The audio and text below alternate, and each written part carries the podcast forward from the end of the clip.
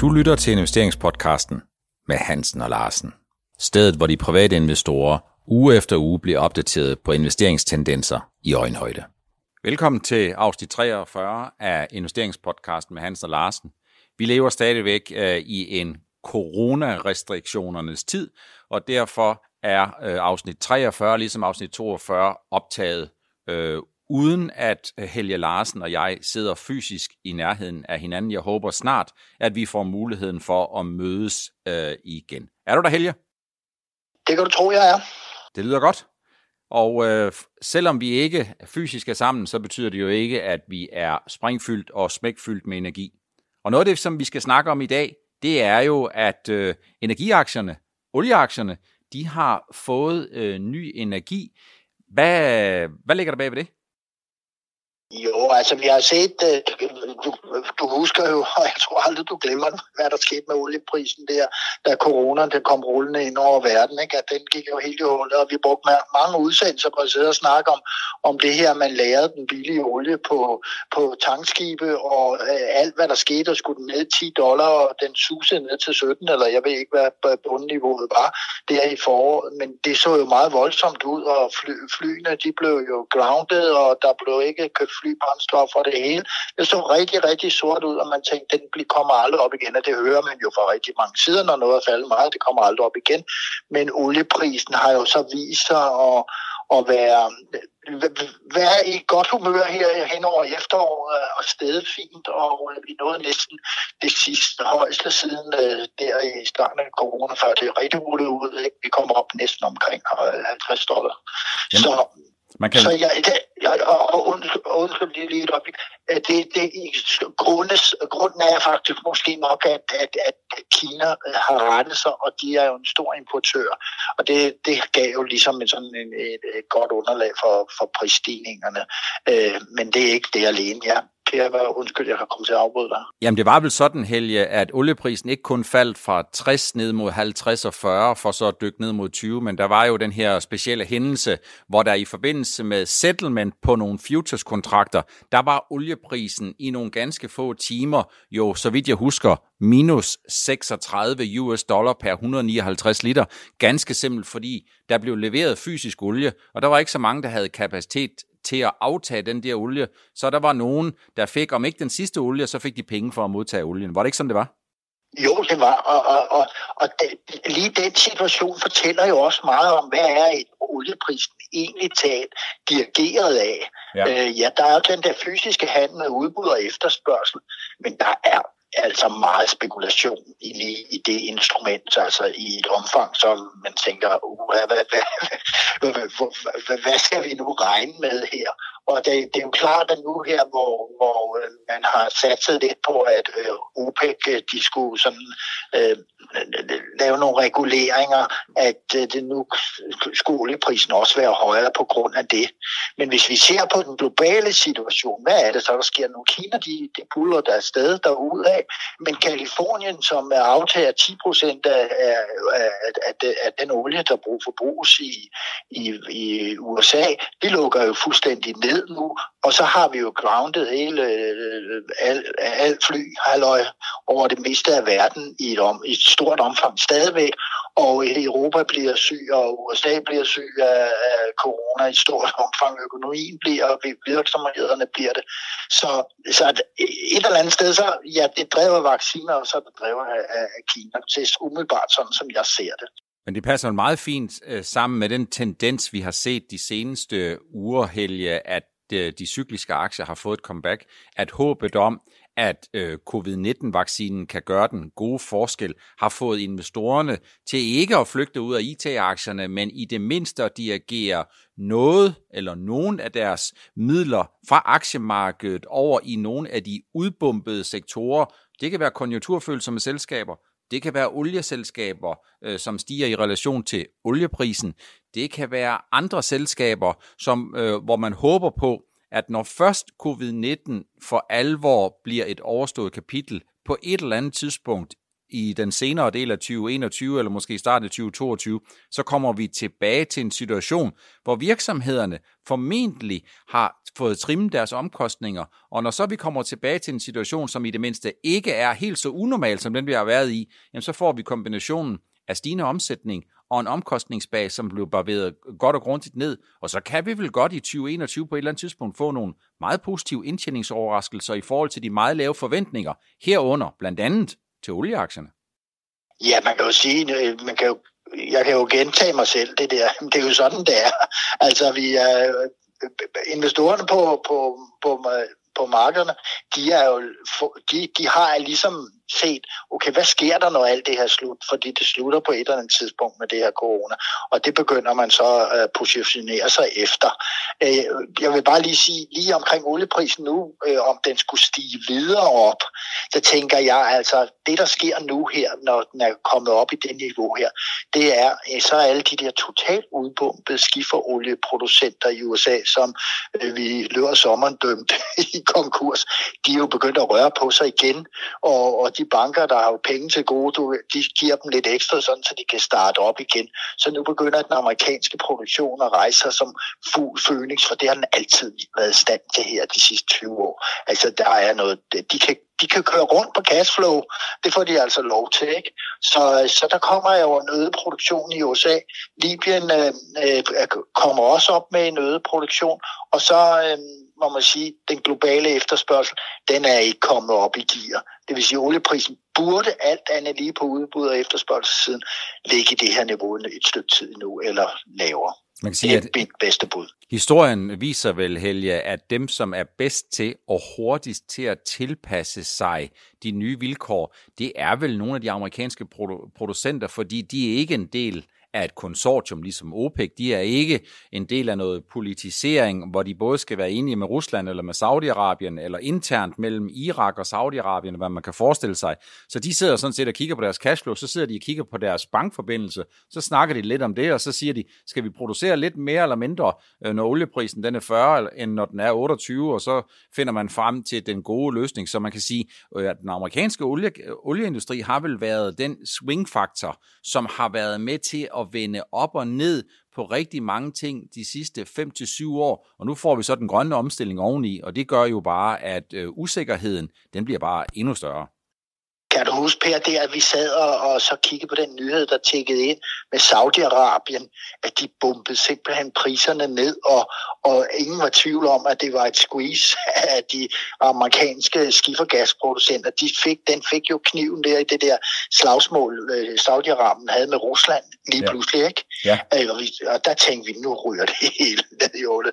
Men ja, amerikanerne, de er jo der har jo optimisme lige så snart prisen kommer over 30 dollar der, så begynder de at have en morgenluft, ikke? og så sætter de bordet ned igen. Ikke? Og det, er, det, det er det, der sker nu her. Man kan sige, at alle dem, der er så gamle som du og jeg, Helge, vi kan huske J.R. Ewing, og det er jo sådan, at øh, de kører ud med deres Stetson-hat, og så øh, er det jo sådan set bare med drill baby drill. Så længe der er nogle penge at tjene, så vil de gøre det. Øh, den grønne omstilling, det er en kæmpe udfordring. Men det, som rigtig mange investorer en gang imellem øh, nok har en tendens til at glemme, det er, at alt bliver ikke grønt, øh, øh selvom det er håbets farve de næste to, fire og seks uger og måneder.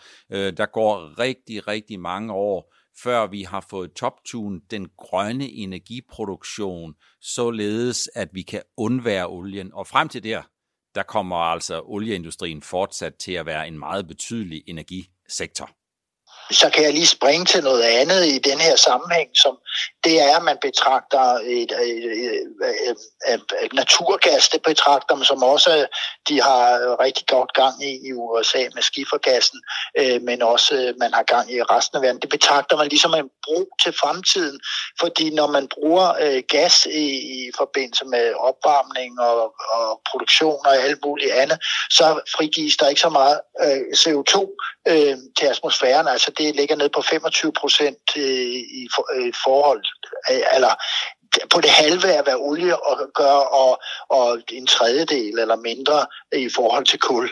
Ja. Så, så den der omstilling til gas kan være broen til fremtiden, hvor vi så er over i vind og sol og, og alt muligt andet. Øh, som er, som, hvor der slet ikke er noget CO2-udslip. Så, øhm, så gassen er jo interessant stadigvæk, og der kan man se, der er to elementer. Der er almindelig naturgas, øh, skifergas fra USA, øh, som, øh, som er bumpet meget ned i pris, men øh, der er altså kommet gang i sejladsen med det over på verdensmarkedet. Det vil sige, at LNG-raterne er steget, og der har været en god stigning i de her udbumpede LNG-rædderier. Og det er jo så der mange danskere og nordmænd, altså og investorer, øh, som har fokus på det her, og det kan, må I også kunne se på Nordnet. Der bliver rigtig mange, der kigger på den side.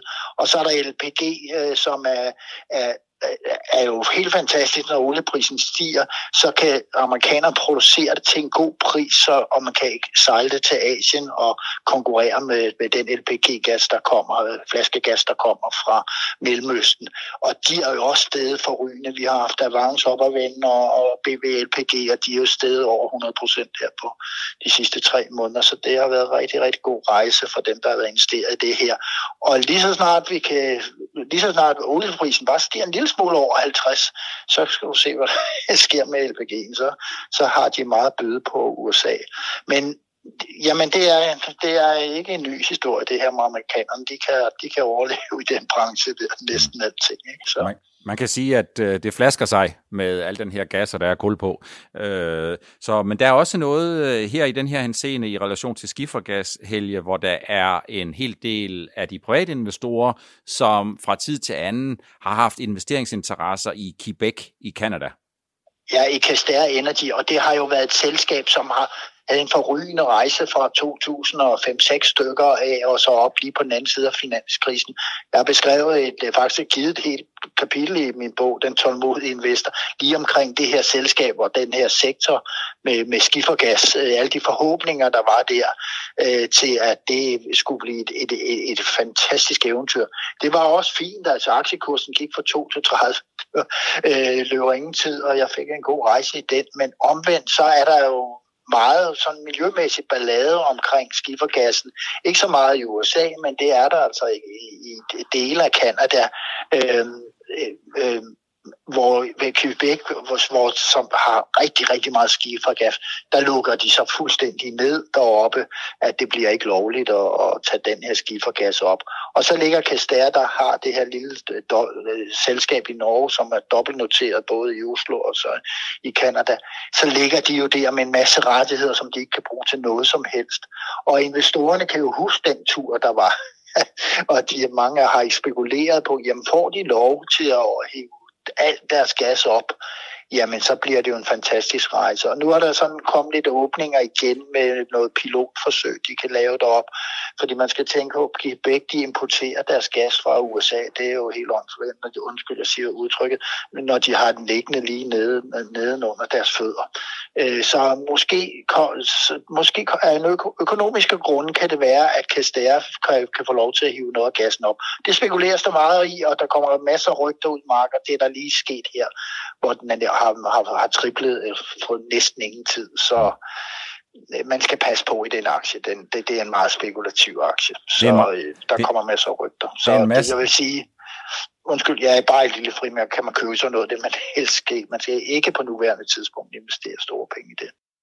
Vi er godt i gang med afsnit 43 investeringspodcasten med Hans og Larsen. Husk, vi fortsat gerne vil have de gode bidrag til at tilrettelægge udsendelsen, og, og adressen er fortsat investeringspodcasten snabel af nordnet.dk. Vi skal til noget helt andet, Helge. Airbnb. Øh, oprindeligt tror jeg, at det var sådan, at den skulle allerede have første handelsdag i New York øh, den 9. Vi optager jo øh, her øh, onsdag øh, forud for udsendelsen til torsdag, men øh, de seneste forlydende, det er faktisk, at når udsendelsen udkommer, ja, så bliver det dagen, hvor Airbnb har sin første noteringsdag. Altså, Airbnb flytter ind på børsen. Flytter du med? Øh, om jeg følger med i Airbnb? Nej, du flytter med ind. Det er jo sådan, Nå, at øh, hvis man, hvis man skal overnatte nogle steder uden for hotellerne, så er det vel sådan, at Airbnb i hvert fald er en af de dominerende portaler, hvor vi kigger med. Ja, jeg er jo ja, altså, jeg, jeg, for nogle år siden, der skulle min hustru og jeg på, på, på messe i Paris, og normalt fandt vi jo et lille hotel, vi var vant til, men der, der valgte vi altså Airbnb, og det var jo en fantastisk oplevelse for os at komme ned i sådan en lækker, lækker lille lejlighed, og så øh, til små penge. Ja. Og øh, vi kan slet ikke forestille os, hvis vi skal afsted på messer igen i 4-5 dage, vi, det, bliver Airbnb igen, og det sådan kan jeg også se på min vennekreds og omgangskreds generelt. Jamen, de er meget, meget begejstrede for konceptet. Mm. Det vi skal tænke på, Per, det er jo, altså i Danmark har vi et skattevæsen, der er meget brutalt, og vil gerne have fingrene i, i de penge, man nu kan tjene på at lege sin øh, lej, lej, lejlighed ud, eller sit hus ud. Øh, men ja, de er ikke så skarpe skattevæsener rundt omkring i resten af verden. Det vil sige, at der, man, der er mange, der organiserer det, ligesom du, et par flytter, det, to, to, øh, en mand og en kvinde møder hinanden, de har været deres lejlighed, øh, og det er sådan typisk at se i, i hvert fald i Paris, jamen så flytter de over i den ene, og den anden, den giver vældig bidrag året mm. rundt, medmindre der er corona, øh, til øh, øh, den nye families økonomi. Ja. Det er helt almindeligt. Også der er nogen, der køber lejlighed op, og så leger på Airbnb. Mm. Så det, det, det tror jeg bliver stort, det her. Det må jeg ærligt indrømme. Det, så det oprindelige ud, udbudsinterval lå mellem 44 og 50 øh, dollar. Du kan se en lille smule om, vi har summeret noget af det op inde på Nordnet-bloggen. Øh, mandag der blev det hævet til 56 til 60 US dollar med en samlet forventet udbudsværdi på anslået op til 42 milliarder US dollar. Det lyder meget astronomisk. Jeg tror, at det, som øh, er fortiden lærer os, eller forsøger at vejlede os omkring, det er, at investorerne skal fokusere mindre på, hvad det er for en pris, som aktien den bliver udbudt til. De skal fokusere mere på, hvad det er, andre investorer fokuserer på, nemlig hvor man stiller sig selv det spørgsmål, om Airbnb kan være den næste Amazon, som starter inden for for eksempel internetboghandel, og så breder rigtig mange ting ud, fordi Airbnb har jo øh, sådan en fællesnævn, efter min mening i hvert fald, med Amazon og Google og Facebook, at de ejer en, en, et langt stykke hen ad vejen øh, kundekontakten. Det var sådan set det, du sagde øh, med din oplevelse, din egen øh, rejseoplevelse. Øh, og når det er sådan, at vi ser et selskab i emissionsperioden hæver udbudsintervallet, så er det normalt et fænomenalt styrketegn. Og det er simpelthen ikke fordi, at, det øh, at, at man som udgangspunkt kan sige, at stigende priser ikke er et advarselssignal. Men det er bare sådan, at når priserne de bliver hævet, så er det et udtryk for en enorm, jeg vil faktisk kalde den astronomisk efterspørgsel. Og det betyder sådan lidt øh, for tegnen, kan man sige, eller lidt eksemplificeret, at hvis efterspørgselen den er to gange det, man regnede med, jamen så vil det være sådan, at prisen i princippet skulle fordoble for at kunne møde den forhøjet efterspørgsel, der er. Men du ser ikke, at en IPO går fra 44 til 50 op til øh, 88 til 100, men du ser, at udbudsintervallet det bliver hævet en lille smule. Øh, så det, at udbudsintervallet bliver hævet umiddelbart før, at man afregner, det er, et kæmpe, det er et kæmpe styrketegn. Tror, tror du, det kan blive det næste Amazon? Øh, ja, det, det tror jeg faktisk godt, det, den, det kan gå hen og blive, fordi at øh, når man tænker på, når man er inde på den her platform alligevel, så kan man det, noget jeg tænker på, det er øh, jamen for, for fat i de her elbils øh, folk, der er øh, udlejere, der er i byerne, jamen så kom den på Airbnb, sådan så du, jamen du har jo så øh, lejligheden, og så står din lille elbil nede foran mm. den, så du kan tøffe rundt i den by, du nu har valgt at holde ferie i eller arbejde i. Altså det er et af de muligheder, jeg kommer i tanke om. Jamen det er jo også sådan, man gør, når man tager en flyrejse eller charter. Jamen så, øh, øh så kommer der tilbud med, om du kan lege bil på, på det her feriedestination. Ikke? Så, så der, det, der, der, der er næsten ikke grænser for, hvad man kan få med i sådan en, en omgang der. Ikke? Så er der jo hele det der med, med, med øh, dem, som leger ud. Der er jo også masser af ting, som man, man kan trække indtægter fra, fra den kilde. Ikke? Så, så det er ikke kun den, den, det er ikke kun de der gebyrer frem og tilbage, som de, de, ja, de kan jo næsten agere som en bank også. Ikke? Altså det, det, ja, jeg synes, det, det, det ser meget, meget spændende ud. Øh, og det, jeg tror, at det, som man vi har set med alle de andre selskaber her i den her boldgade fra USA, det er væksten, at det for, for investorerne. Øh, det får de fokus på, fordi nu starter de jo op i på et tidspunkt, hvor der er meget stille i branchen. Øh, men det er investoren ligeglad med. Ikke? Altså corona bliver overstået, og så ryger raketten, vækstraketten forhåbentlig derud af. Det tror jeg faktisk, det er udgangspunkt, mange har, da, da, de, når de putter penge i det. Ja, der er, ingen, der er ingen tvivl om, at 2020 det bliver et overgangsår. 2020 det bliver et mærkeligt år. 2020 det bliver jo der, hvor vi husker covid-19 desværre bedst øh, på den ufede måde. Men der er heller ingen tvivl om, at hvis investorerne ligesom tænker, at Airbnb kommer nok til at få en prisfastsættelse, som kommer til at være i den lave ende, fordi alle ved eller burde vide, at 2020 ikke bliver noget godt år, jamen så tror jeg faktisk, at man lige skal stramme ballerne en lille smule, fordi det man øh, jo har på aktiemarkedet, det er altid forward-looking. De kigger altid fremad, og så varmt som aktiemarkedet det er, jamen der er det sådan, at øh, jeg tror, at Airbnb, Airbnb bliver afregnet i den øvre ende af det her nye interval, og jeg tror, at interessen øh, den gør, at aktien den bare nærmest øh, eksploderer i starten. Og det er jo ikke fordi, at jeg lægger nogen speciel skabelon ned over det her prisfastsættelse, men det er mere fordi, interessen er stor. Man kigger frem, fremadrettet. Man, man ser, hvad der er sket i de perioder, hvor Google, Facebook og Amazon blev børsnoteret, og hvad der så skete bagefter. Senest har vi set, hvad den, som har de danske aner, Unity, som jo øh, er steget helt eksplosivt, øh, siden de blev børsnoteret for bare nogle få øh, måneder siden. Så dem, som sidder og kigger på, øh, hvad der kommer til at ske i Airbnb de næste øh, et til to år, jeg tror, at de med fordel skal kigge efter, hvad spillereglerne er, og spillereglerne det er, prisfastsættelsen spiller stort set ikke nogen rolle. Det er et udtryk for, hvad det her det kan blive til. Og så skal man huske på, at der udbydes jo kun nogle ganske få aktier. Det er jo ikke sådan, at når selskabet bliver børsnoteret med en øh, potentiel værdi på 42 milliarder dollar, der så udbydes nye aktier for 42 milliarder dollar. Der sker bare en lille kapitaltilførsel, og den her lille kapitaltilførsel på nogle få milliarder dollar, jamen den skal jo egentlig være med til at dokumentere og trykke den værdi, som på starttidspunktet hedder 40 til 42 milliarder dollar, men som meget hurtigt kan komme til både at være 50 eller 55 eller 60 milliarder. Så det er sådan en form for en appetizer, det er en appetitvækker, øh, hvor man ligesom kan sige, at man får sådan en indgangsbillet til at komme ind og lære lidt mere af, af selskabet at kende. Så jeg, jeg tror på, at Airbnb, det kommer til, den kommer til at blive nærmest revet væk. Ja, altså jeg synes, du læser casen øh, ligesom med samme øh, undskyld, begejstring, som jeg selv gør. Ikke? Det, det, er, det, det er meget spændende det her, og det i det hele taget er alt det, der sker, hvor man digitaliserer almindelige forretningsområder, det er jo vanvittigt spændende, og det er amerikanerne knalddygtige til.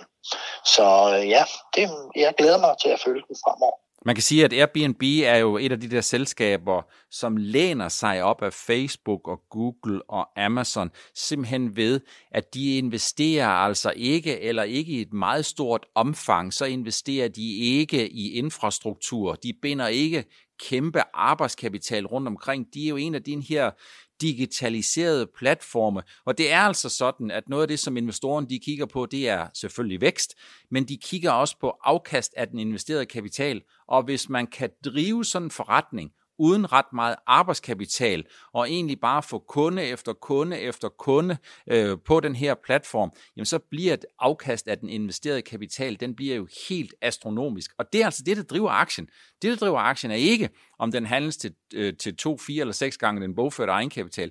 Det, der driver den her aktie, det er altså ikke, om den omsættes til, eller om den handles til 25 gange øh, øh, omsætning, eller hvad man nu kunne forestille sig. Det, der driver aktien, det er det, som investorerne de siger. Vi kigger efter, hvad Airbnb potentielt kan være værd om 5 til 10 år. Og der kan man jo bare sige, når man sidder og kigger på Amazon, som har en markedsværdi på 1600 milliarder dollar, så i, den, i, den, i det perspektiv, så kan man sige, så udgør 40 milliarder dollar, det udgør 2,5 procent af Amazon. Altså det, det, der er rigtig godt ved så et koncept, digitaliseret koncept, det er jo også, at du kan skalere det. Det er jo det land i verden, du ikke kan lave det her i.